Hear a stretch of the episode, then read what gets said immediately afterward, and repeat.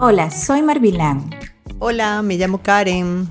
Bienvenidos a Plenipausia, la plenitud en la menopausia, una comunidad de mujeres para mujeres.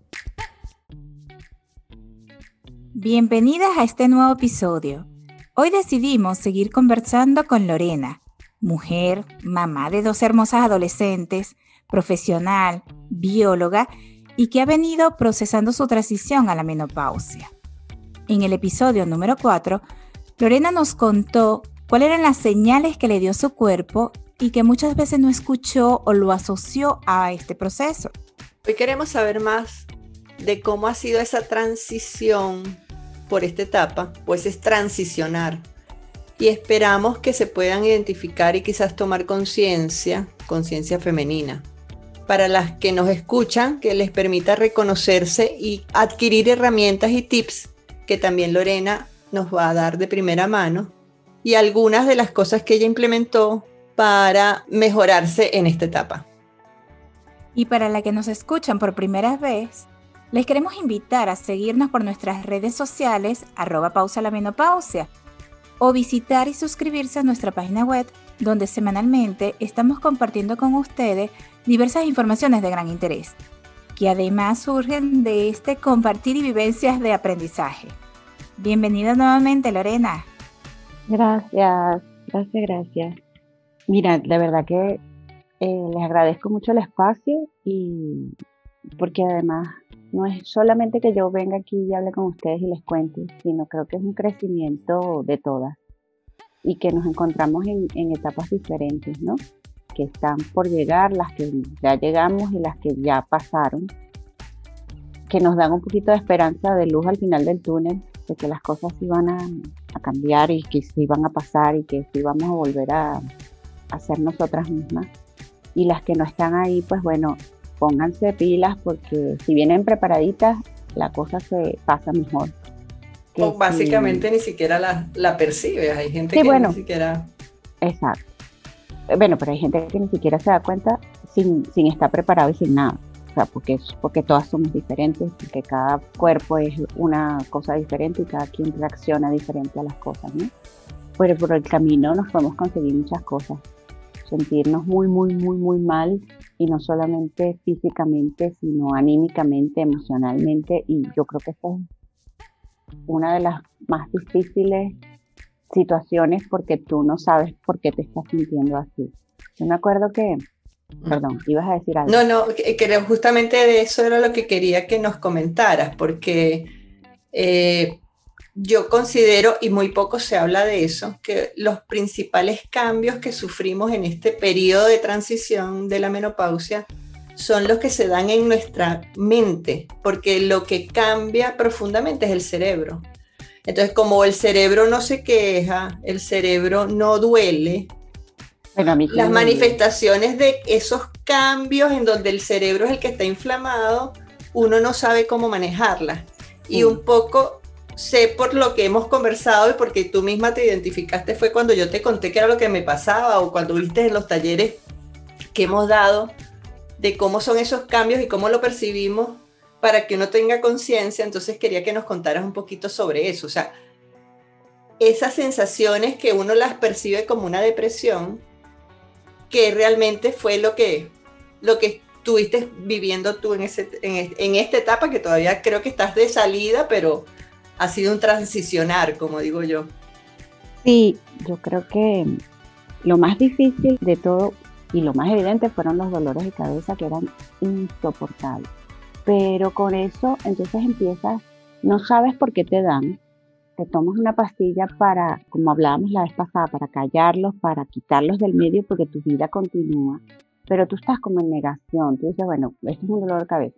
Por ejemplo, yo uso lentes. Yo sé que cuando empieza a molestarme la cabeza, puede ser que tenga que revisar la fórmula en los lentes. Entonces, ya yo tengo mis pasos, ¿no? Lo primero que voy detectando, ta, ta, y bueno, y otras cositas que uno siempre sabe, bueno, si pasé mucho tiempo en la computadora me duele en la cabeza, si pasé, ok, entonces tú vas regulando un poco eso. Pero este era diferente, esto no había nada que lo quitara. Entonces, eso empieza como a internamente, empieza como a desesperarte. y empiezas a cambiarte, porque lo primero que tú dices es, ¿qué está pasando conmigo? Que no estoy bien. No puede ser posible que yo tenga un dolor de cabeza día y noche y, no se vaya con nada y, no se quita. Entonces empiezas a buscar también otras, otras causas, por supuesto, como lo conversaba la vez pasada, tenía muchas causas aisladas, pero no, no las unía y no las ponía todas en el mismo, en el mismo recipiente como para decir, es esto, ponle nombre y apellido, porque estás en negación. Porque, porque cuando tú dices menopausia, entonces asocias la cosa con vejez y con que ya su, tu vida se acabó. Y yo estoy todavía criando, como acabas de decir tú, sos adolescentes. En todo caso, esas son muchas cosas. Además tienes un marido, además tienes, ¿sabes? tienes la casa, tienes, tienes las cosas que normalmente haces, pero además tienes esto que es tuyo, único, y que no quieres de una vez por todas decir, esto es lo que te pasa. Entonces empieza tu cabeza a jugar también en contra tuya, a decir que algo te pasa. Yo tengo la cabeza, mira, mi cabeza es una cosa seria. Mi cabeza nunca va a buscarle, o sea, la primera alternativa es algo me pasa, tengo un tumor. Algo me pasa, esto no sé qué. Y eso se va retroalimentando. y, y, además, me imagino que después que se te pasaba el dolor, porque en algún momento debía hacer efecto el calmante, yo no sé si te pasaba, que uno siente que la cabeza lo que está es como en un mar, flotando en una cosa. Sí, sí, sí, exacto. Es, una sensación tan, tan extraña y tan complicada, pero a la vez tan sencilla si tú sabes ponerle nombre y entonces poder guiar las cosas y buscar alternativas y buscar soluciones. Exactamente ese es el problema que yo veo principalmente cuando tú no quieres, bueno, no digamos que no quieres porque no es algo que tú eliges no hacer, es algo que simplemente estás en un momento que no, no te permite darte cuenta de muchas cosas. No, no consigues solución más allá y entonces, bueno, empiezas como a, taparte, a llenarte de muchas cosas. Yo conseguí alivio, entre comillas, que no era un alivio, además del látil, que eso era lo que me dolía, pero conseguí un alivio medianamente natural en la comida dulce, en los chocolates, en las gomitas ácidas, que son unos gusanitos muy ricos, y cualquier cosa que medio me daba estrés, o que, ah, bueno, yo iba y me compraba golosinas, y bueno, claro, Después viene la otra parte, ¿no? Tú llegas y te empiezas a decir a ti misma, bueno, el chocolate es bueno para la depresión, el chocolate es bueno para mantenerte las endorfinas, el chocolate es bueno. Sí, claro, el chocolate, pero no cuando te comes una tableta del tamaño de un metro todos los días. Un chocolate negro, no un chocolate con leche y, azúcar hasta decir hasta allá. Pero, pero, pero ni siquiera, Marvin, porque cuando tú te comes un chocolate negro del tamaño de una caja de zapatos, no hay, no hay. Entonces yo empecé a comer mucho chocolate y empecé a comer esas gomitas que te estoy diciendo porque y, y, eso todavía es una, señal de alarma porque yo no soy dulcera, a mí no me gusta comer dulce, a mí no me gustan las golosinas. Yo cuando me acuerdo cuando estaba embarazada, yo más bien rayo en los niveles de azúcar muy bajos. Mi, doctora me decía, hazme favor y te cargas unas dos bolsitas de azúcar en la cartera porque, ah, porque yo le decía, ay, a veces me pasa que me paro y veo así como lucecita. Y me dice, eh, sí, yo sé que tienes el azúcar baja y hazme el favor y te cargas unos sobrecitos de azúcar para que cuando te pase eso te metas una vez porque te puedes caer como una tonta y estás eh, súper embarazada. De repente, claro, el chocolate siempre ha sido o sea, yo no lo considero dulce, es otra cosa, es parte de mí, de mí mismo. Y no chocolate negro. Yo, a mí no, el chocolate negro no me gusta, que es amargo. Este es el dulce, que lo que yo como. Pero cuando empiezas a comer desmedidamente y por cualquier tontería te compras una bolsa de gomitas y empiezas a, ¿sabes? Y no te das cuenta, pero te sientes bien, entonces hay que ser. Entonces empiezas a darle, y a darle, y a darle y llega un momento en que te miras en el espejo y no sabes quién eres, porque empiezas a ponerte la ropa y no te cierras, empiezas a tratar de ver y tú dices, pero si, esta, si la semana pasada yo, yo entraba en esta camisa, ¿por qué no entro ahora porque los brazos no me pasan?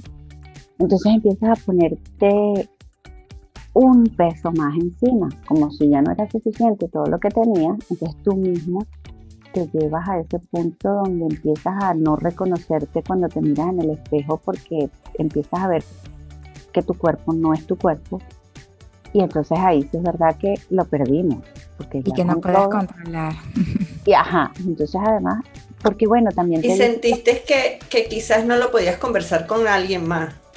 Que uno se calla. Escuchando a Lorena, era, es escuchar a mis amigas cuando me confesaban, yo misma, todos en la vida en algún momento hemos tenido una crisis en el que identificamos que no hemos querido comer o una torta entera o como yo describo una tableta de chocolate o lo que sean a los salados que agarran una bolsa completa de patata frita y se sientan y en una sentada se la comen y después viene el proceso de culpa. ¡Ah! Me comí todo eso, yo sola, fui capaz. Pero todos hemos pasado eso en algún momento y ahí es cuando hay que rectificar qué me está pasando. Porque he sido capaz de no controlarme y comerme, porque obviamente después nos sentimos mal, porque nuestro cuerpo comienza a rechazar esa gran cantidad de alimento que realmente no es tóxico, porque el que alguien me diga, me senté y me comí como unas 10 zanahorias, siempre se van a lo, a lo grasiento, a lo tóxico, o sea, a la comida chatarra, porque es la que provoca. Yo lo veo más como un círculo vicioso, porque entonces tú dices, no solo me lo comí, sino que no fui capaz de no hacerlo. Entonces soy la peor, soy, eh, me veo horrible y no me cuido y eres una descuidada y entonces eres un monstruo, porque entonces, claro, el cerebro agarra y te recocina la idea. Es que para allá iba, porque precisamente, y dices lo de la bolsa de papas fritas, aquí a veces tienen ofertas que te venden tres bolsas de papas fritas por el precio de dos, y entonces tú dices, pero qué, qué maravilla. Entonces tú maravillosamente compras eso porque dice, no, es que tengo que tenerlo porque tengo, tengo gente en la casa, tengo invitados en la casa, entonces voy a comprar eso y no sé vas a hacer cosas. Y resulta que, bueno, tú compraste tres bolsas de papas fritas, perdón, compraste dos, te dieron una de gratis, ah, pero esa gratis es tuya y va para ti. Mira, yo escondía las papas fritas para no compartirlas con mis hijas y no compartirlas con mi marido. Pero no, eso no es así. Decía, estoy, estoy como los alcohólicos que estoy, estoy tomando en capilla para que no me vean, para que no me sientan. Y es horrible, es, horrible, porque, porque además porque además en mi cabeza estaba otra parte, ¿no? En el sitio donde yo trabajo hay diferentes edificios y hay espacios bastante grandes entre uno y otro porque es el astillero. Entonces yo tenía que estacionar el carro a 15 minutos caminando, 10 minutos caminando de donde entonces para mí eso era fantástico, porque yo decía, me comí una bolsa de papas fritas, me comí dos chocolates, pero yo camino desde aquí, estoy caminando, estoy haciendo ejercicio. Entonces eso, eso, mira, mejor que mejor. Cuando empezó a apretarme el pantalón, yo dije, ay, voy a tener que hacer otra cosa. Entonces yo trabajo, bueno, trabajaba en ese momento, el edificio donde trabajaba tenía, era, abajo estaba el almacén donde estaban haciendo, soldando los barcos, no sé qué, las oficinas estaban arriba, como te puedo decir, como en un tercer piso. Entonces yo me iba por las escaleras. Entonces así yo convencida a mí misma de que como caminaba 10 minutos desde el carro hasta la oficina y después subía tres pisos de escalera, yo me podía comer dos paquetes de gomita, un chocolate y, papas fritas. ¿Qué más puedes pedirle toda la vida? Fácil, pero no es así. Entonces, por un lado me convencía de que estaba bien y por el otro lado, cuando yo me seguía escondiendo las papas fritas y haciendo cosas, le pero mira, no, no estás bien porque si tú te estás escondiendo es porque sabes que no estás haciendo las cosas correctas, porque si, no, si estás haciendo las cosas bien, no tienes que esconderte, ¿sabes? Pero era no solamente eso, sino para que no me pidieran. Entonces... Esa es la mejor parte. Es horrible.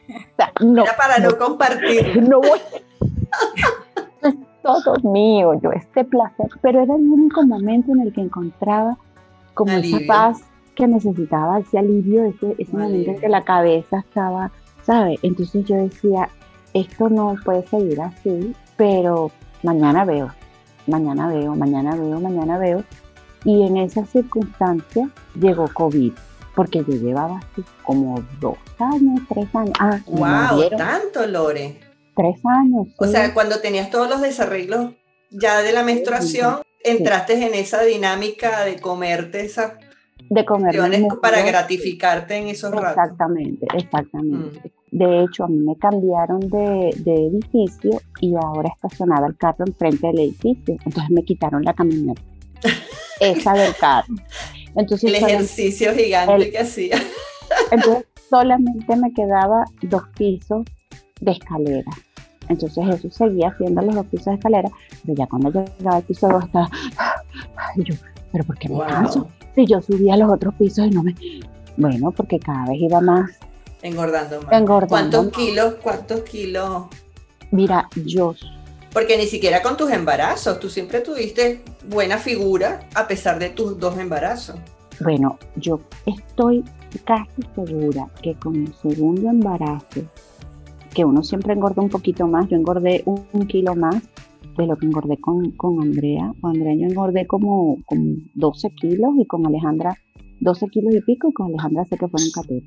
Yo creo que yo llegué a 70 y algo kilos, una cosa así, que me engordé esos 14. ¿Pero cuántos kilos son de más para tu estatura bueno, para tu peso corporal? Bueno, no lo sé, Marvi, porque no, bajo el embarazo estaba controlado. Yo la verdad estaba, porque yo estaba, yo partí de un, de un peso, yo estaba pesando 55 kilos, súmale 14 kilos, súmale 15 kilos, 70 kilos, estaba ahí, estaba bien. Pero además tú los perdías porque ya además, apenas nacía la criatura, la lactancia, la cuestión y el trabajo, tú los recuperabas. O sea, tú recuperabas tu peso. Eh, y pero con el desarreglo hormonal, cuéntanos, Lorena. Bueno, ¿cuánto crees tú? ¿O no, no, yo llegué, yo estaba pesando 75 para 76 kilos. Estaba pesando más, más. O sea, casi 20 kilos respecto a tu peso promedio de tu edad adulta. Más de lo que pesé en mis embarazos. Este, muchísimo, muchísimo. y bueno, y te digo, llegó COVID y la cosa fue todavía peor. Claro porque al llegar COVID no hay que vestirse para ir al trabajo porque empecé a trabajar desde la casa. Entonces no tengo que ponerme ropa de ir a trabajar o quedarme mono. Claro, ya no te ves en el espejo. Ya no me veo en el espejo porque no tengo que maquillarme. Yo me la, y eso que yo decidí que yo tenía que lavarme los dientes, arreglarme la cara, y, y cambiarme la ropa. Porque hay gente que empezó a trabajar en pijama y yo dije, no, yo me voy a cambiar la ropa, pero ¿qué ropa me estaba cambiando? Me estaba poniendo pantalón de mono, franela, ropa de la casa. ropa en la casa. Llegó un momento en que me crucé con una foto, mi, esposo me, le gusta tomar fotos en general y yo evito salir en las fotos en general. Y en una de esas me vi en una foto y dije, no puedo, no puede ser, porque ese no soy yo. Entonces ahí fue cuando ¡pling! me cayó la locha y le dije, algo ya se, se, me escapó de las manos, se me fue. Y creo que en ese momento conversamos tú y yo, Karen, porque, hola, ¿cómo estás? Bien, y tú, ah, sí, no sé qué, ta, Y entonces le digo, no, estoy desesperada porque esto me lleva, me, me tiene mal. Y entonces ahí fue donde comenzamos a hablar. Porque entonces ya estaba rayando en que yo misma me veía al espejo y me tenía como no te voy a decir que me tenía, sí, no te voy a decir que me tenía rabia porque, pero estaba como muy decepcionada de mí misma, ¿sabes? y, y, muy, muy afectada porque finalmente vi en lo que me había convertido y no me gustaba lo que estaba viendo, pero no sabía cómo hacer para salir de lo que estaba viendo. Exactamente. Y ese es el primer paso que hace que tú quieras buscar algo más allá y bueno, ir al médico, ir a, ir a otras cosas. Ahí fue donde fui al médico, al ginecólogo de aquí.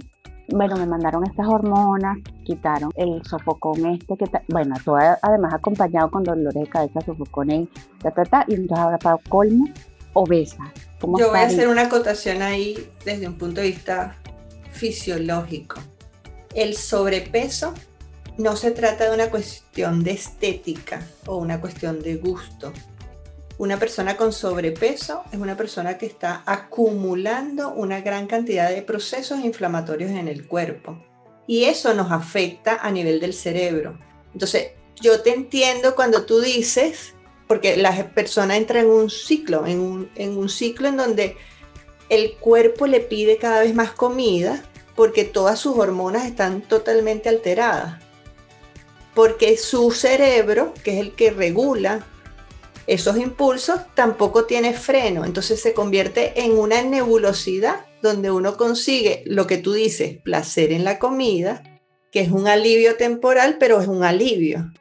Y la persona se siente que está atrapada en un hueco. Cuando uno dice es malo estar gordo, no es para atacar a la gordura ni a las personas que tienen esos problemas, porque realmente son problemas que son muy difíciles de manejar por la propia persona.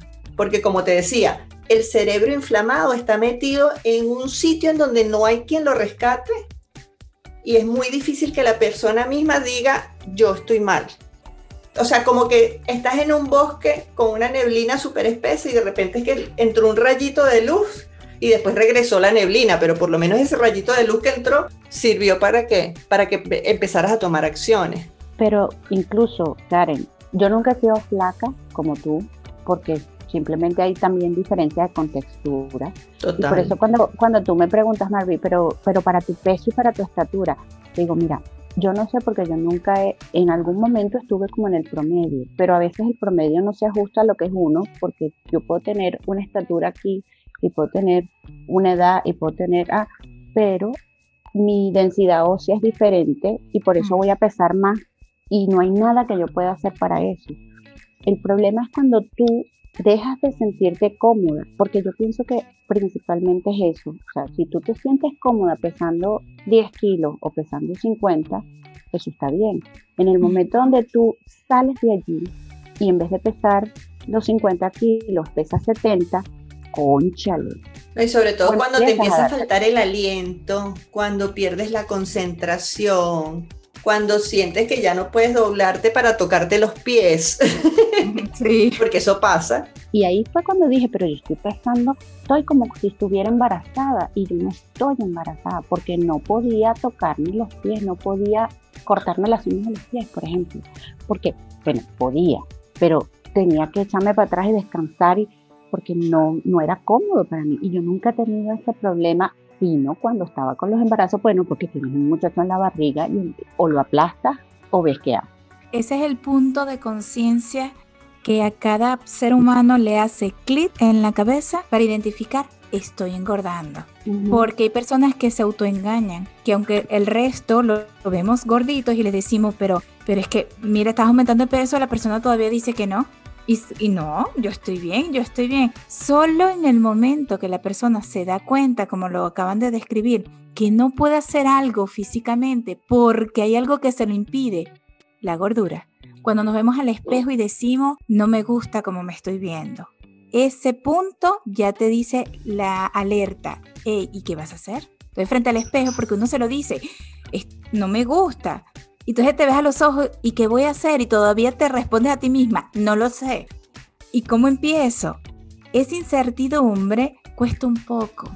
Yo he hablado con algunas amigas que tienen sobrepeso y me dicen lo difícil que les ha pasado durante, porque hay una que ha sido toda su vida gordita, de escuchar años tras años a los nutriciólogos, a los médicos decirle no tienes fuerza de voluntad. Eso es mentira.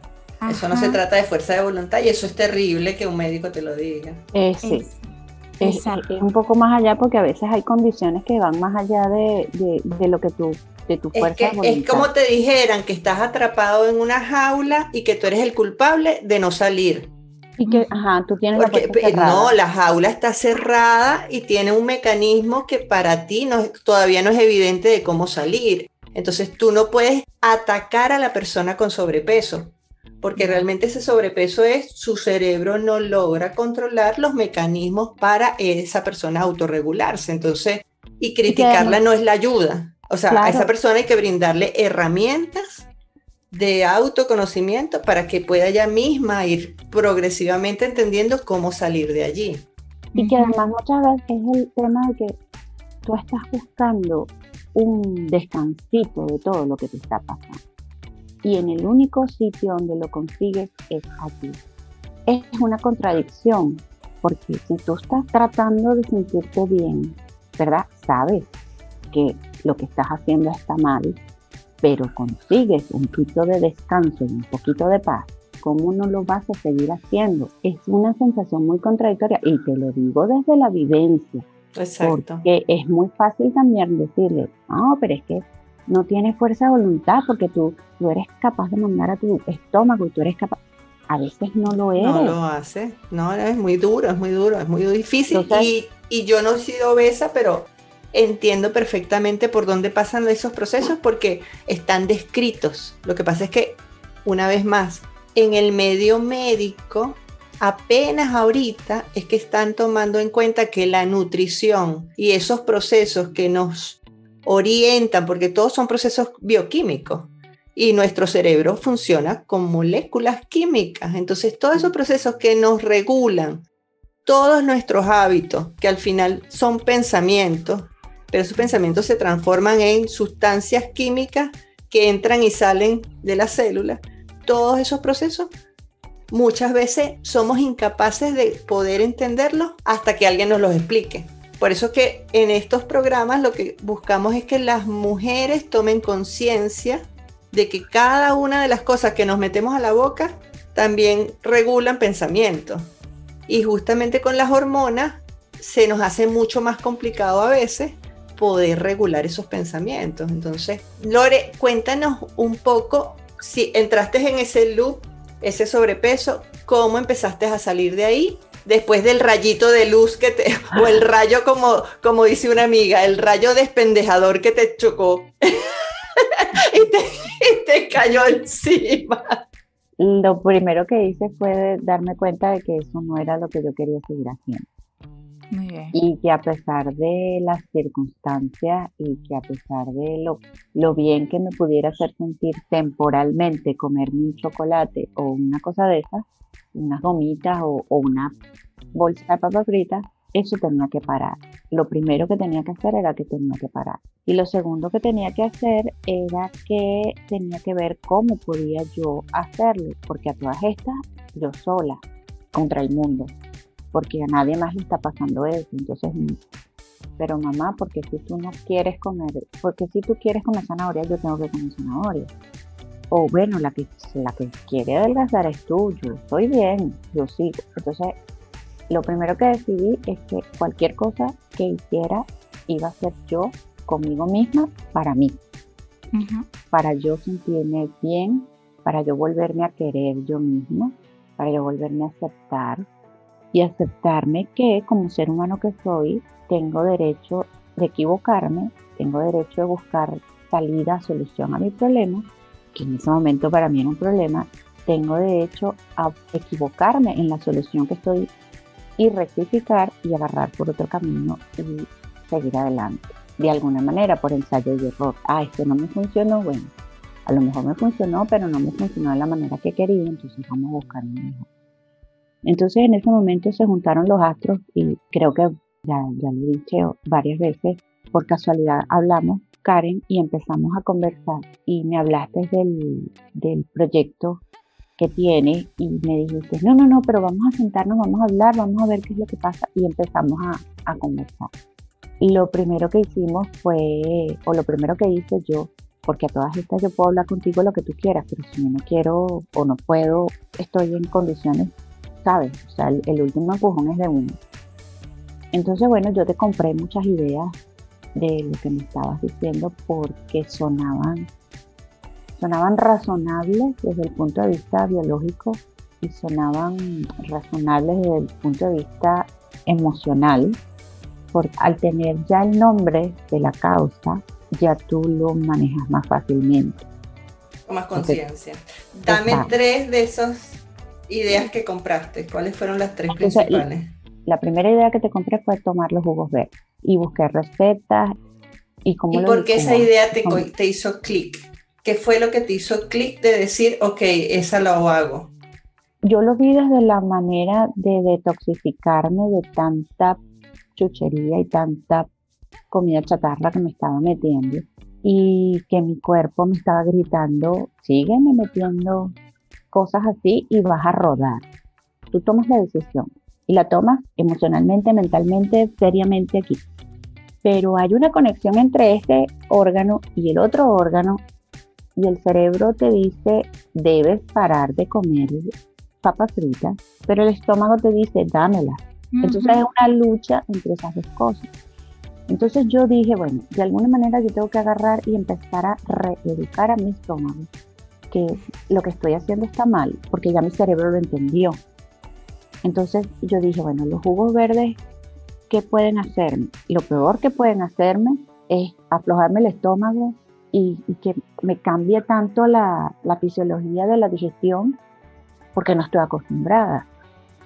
Pero lo voy a intentar y lo voy a intentar de la manera como voy haciendo. Y entonces empecé a sentirme bien y empecé a hacer yo misma mis propias mezclas y empecé a hacer yo misma mis propias combinaciones y a ponerle, y me acuerdo, yo le pongo un jengibre, a mí yo no soporto el jengibre.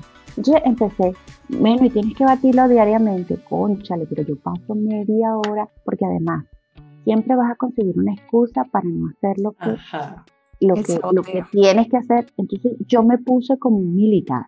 Yo dije, aquí esto se, o sea, esto se acabó. Esta casa mando yo. Fui y dije, a partir de mañana esto es así, pero mira, te lo juro, aunque fuera un pepino, me comía yo en las mañanas en ayunas sin más nada, porque yo decía, no puede pasar un día, y te voy a decir una cosa, el primer jugo verde me lo tomé el 17 de junio y lo tengo aquí porque llevo mi cuenta. Porque esto fue el, día anterior, compré la máquina, pasé la cosa, porque yo dije, no, Karen lo licúa y lo cuela y lo pasa. si yo le pongo 18 pasos, no lo voy a hacer. Yo tengo que buscarme una manera, yo sé que todo el mundo no tiene recursos para resolver en un momento en particular. Bueno, yo ahí soy un poquito más radical. Si uno quiere, puede, Lore. Entonces, en eso sí soy muy estricta. Si la persona se pone mil excusas, entonces es que no quiere salir de tu rollo. Entonces, si te llega el rayo despendejador y tú te pones mil excusas para no hacerlo, no lo vas a lograr. Bueno, exactamente. Entonces, eso fue lo que yo me dije conociéndome a mí misma desde hace unos cuantos años yo dije, vamos a hacer una cosa, como tú no tienes este hábito y esto es todo nuevo, vamos a tratar de que los pasos sean los menores posibles para que tú llegues allí más rápido y una vez que estés instalada y que veas cosas, le damos. Entonces eso fue lo que hice. Lo siguiente fue incorporar el citrato de magnesio y vitamina D. Ya yo estaba tomando ciertas vitaminas que tomaba eh, regularmente y empecé a, tomar eso y como hablamos la vez anterior, empecé a notar cambios inmediatamente en mis uñas, empecé a ver cambios en, mi sistema digestivo, empecé a ver cambios en la a piel. todo eso en la piel. En la piel. Yo recuperé los labios porque yo vi en mi caso se me habían adelgazado los labios que no los reconocía y las mucosas secas en la mañana. Yo no sé si a ti te pasaba, pero yo amanecía con la boca seca, resquebrajada. y al mes de tomar magnesio, se me habían pasado esos síntomas. No, los labios sí se me, se me resecaban mucho más, pero siempre fue, yo se lo atribuía al frío, porque el frío te quiebra, entonces tienes que, y siempre ando con un lipón o una cosa... para los labios. Sí, un hidratante para los labios y esas cosas pero probablemente sí. Lo primero que hizo el citrato eh, de, magnesio fue también ayudarme a regular mis evacuaciones. El intestino. Entonces, sí, el intestino. Entonces eso también es algo así importante porque cuando tú estás así tan desordenado, la cosa es... La tercera cosa que hice fue implementar ayunos intermitentes. Ajá. Yo sé que hay mucha gente que le gusta, hay mucha gente que no le gusta, pero en mi caso, cuando yo estaba más joven, estaba, tuve un, momento en el que estaba también un poco excedida de peso en relación a mis gustos, yo me quité la cena. Y, y, fue una cosa así como muy instintiva, porque yo dije, yo como y me voy a dormir, entonces ¿dónde estoy quemando nada? Me quité la cena en ese momento y, y en este momento repetí más o menos la, la fórmula. La diferencia es que 30 años después las cosas, el cuerpo no te responde igual. Entonces, bueno. Por los propios cambios hormonales. Sí. Entonces empecé a disminuir de peso y eso fue un aliento pues para seguir una recompensa. Porque una recompensa. Digamos que el objetivo con nombre y apellido era bajar de peso. Y si por el camino iba acomodando otras cosas, los dolores de cabeza desaparecieron. Yo no sé si eso es culpa del magnesio, no, total. culpa del, de, la vitamina D o es culpa... La combinación de todo. Seguramente, no sé quién, sí, llenar deficiencias, ¿sabes? Los dolores de cabeza, ya yo no tengo dolores de cabeza, pero que me den dolor de cabeza porque me tomé una, copa de vino es normal.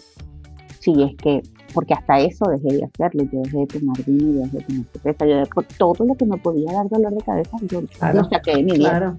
Y menos mal, porque tomando chocolate, comiendo papas fritas, y si además me pongo cervecera, estaría que ni te fue. Estos fueron cambios bien positivos porque en el momento en el que ya el dolor de cabeza cede y ya tú no tienes un dolor de cabeza porque sí, sino por alguna razón que ya conoces y no todo el tiempo, entonces ya tú puedes empezar a pensar y puedes empezar a, darte cuenta de todo lo que está alrededor tuyo. Empiezas a sentir que también la cabeza se te va despejando y empiezas a pensar con más claridad, ¿no? Sí, Empiezas a tener más control de ti misma, a decirte no, cuando tu cerebro comienza otra vez a autosabotearte con cómete esa tableta completa de chocolate y tú puedes respirar y decir no. Sí. y no te voy a negar que ha sido difícil o que, sí, ha sido muy difícil, especialmente al principio, pero sí, eso, eso te deja pensar mejor, te deja hacer cosas y te sientes mejor, empiezas a sentirte mejor porque empieza a dolerte menos el cuerpo, que es la otra cosa que me pasaba. Yo tenía un dolor en la espalda perennemente que yo no podía pararme. Yo iba al mercado y yo llegaba remamada. Yo decía, pero ¿qué pasa si yo toda mi vida iba al mercado a hacer la misma compra? Y esas todas son señales de la inflamación que habías acumulado en tus tejidos. Lore, ¿cuánto tiempo pasó entre que tú empezaste a implementar los cambios y a sentirlos? Porque yo recuerdo que tú me dijiste, pero es que yo todavía no siento mayor diferencia. Yo te dije, no puedes pretender que 10 años de intoxicación se te quiten en dos días. bueno, lo que pasa es que, lo que pasa es que yo quería bajar de peso mucho más rápido. Y ese era el cambio que yo tenía en mente y yo lo que veía era que iba como bajando, pero como un yoyo, porque por ejemplo yo me pesaba hoy y pesaba 75 kilos, y me pesaba mañana y pesaba 74, eh, perdón, en la semana que viene y pesaba 74, pero después me volví a pesar el lunes siguiente y volví otra vez a 75, y después volví a pesarme después y eran 73, entonces yo ahí estaba como...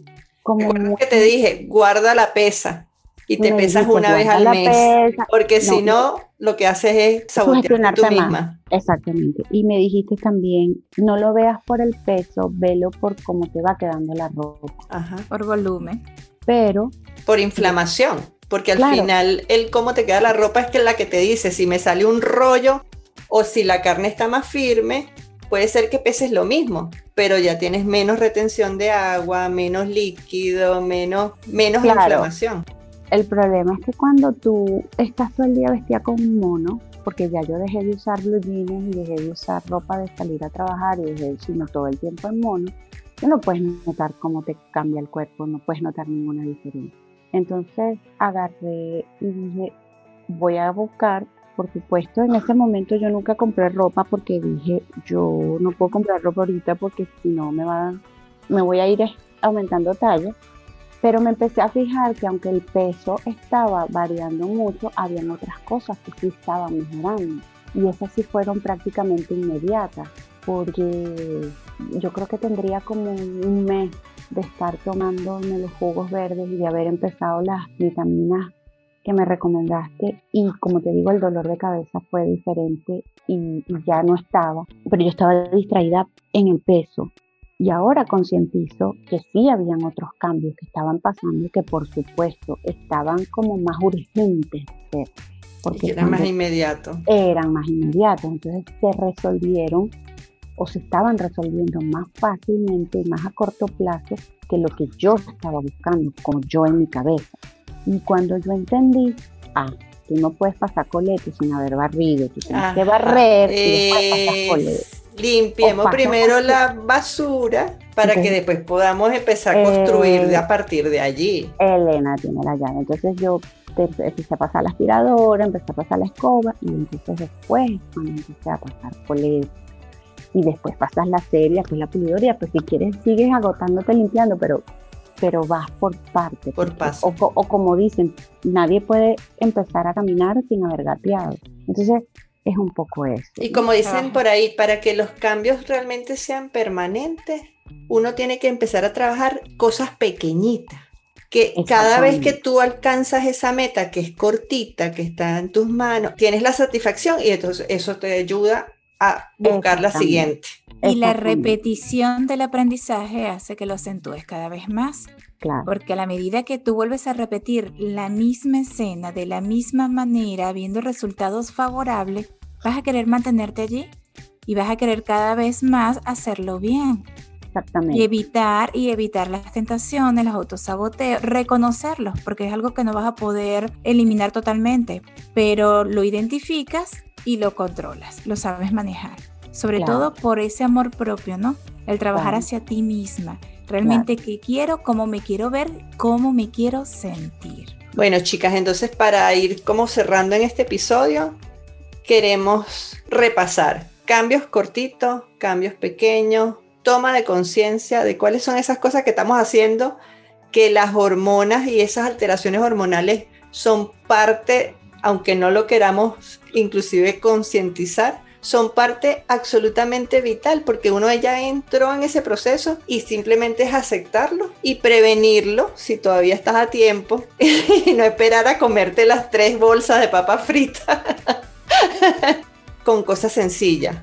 Revisar cuáles son los suplementos que quizás necesites si no tienes una dieta bien balanceada, los jugos verdes para mí siguen siendo indispensables. Yo había escuchado muchas veces, mucha gente los recomendaba, pero yo estaba en negación como Lorena en su momento, hasta que el cuerpo me dijo, basta ya, o tomas conciencia o te enfermas peor.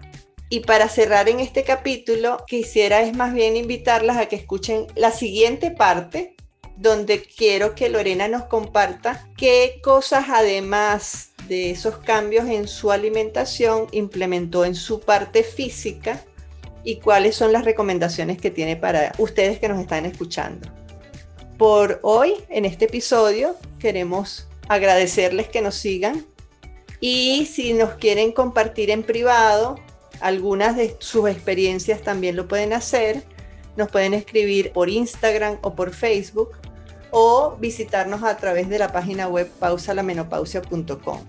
Las invitamos a que nos compartan sus inquietudes, estamos escuchándote y leyéndote. Y sobre todo, te ofrecemos información de interés y con soporte científico respondiendo a tus inquietudes. Las esperamos.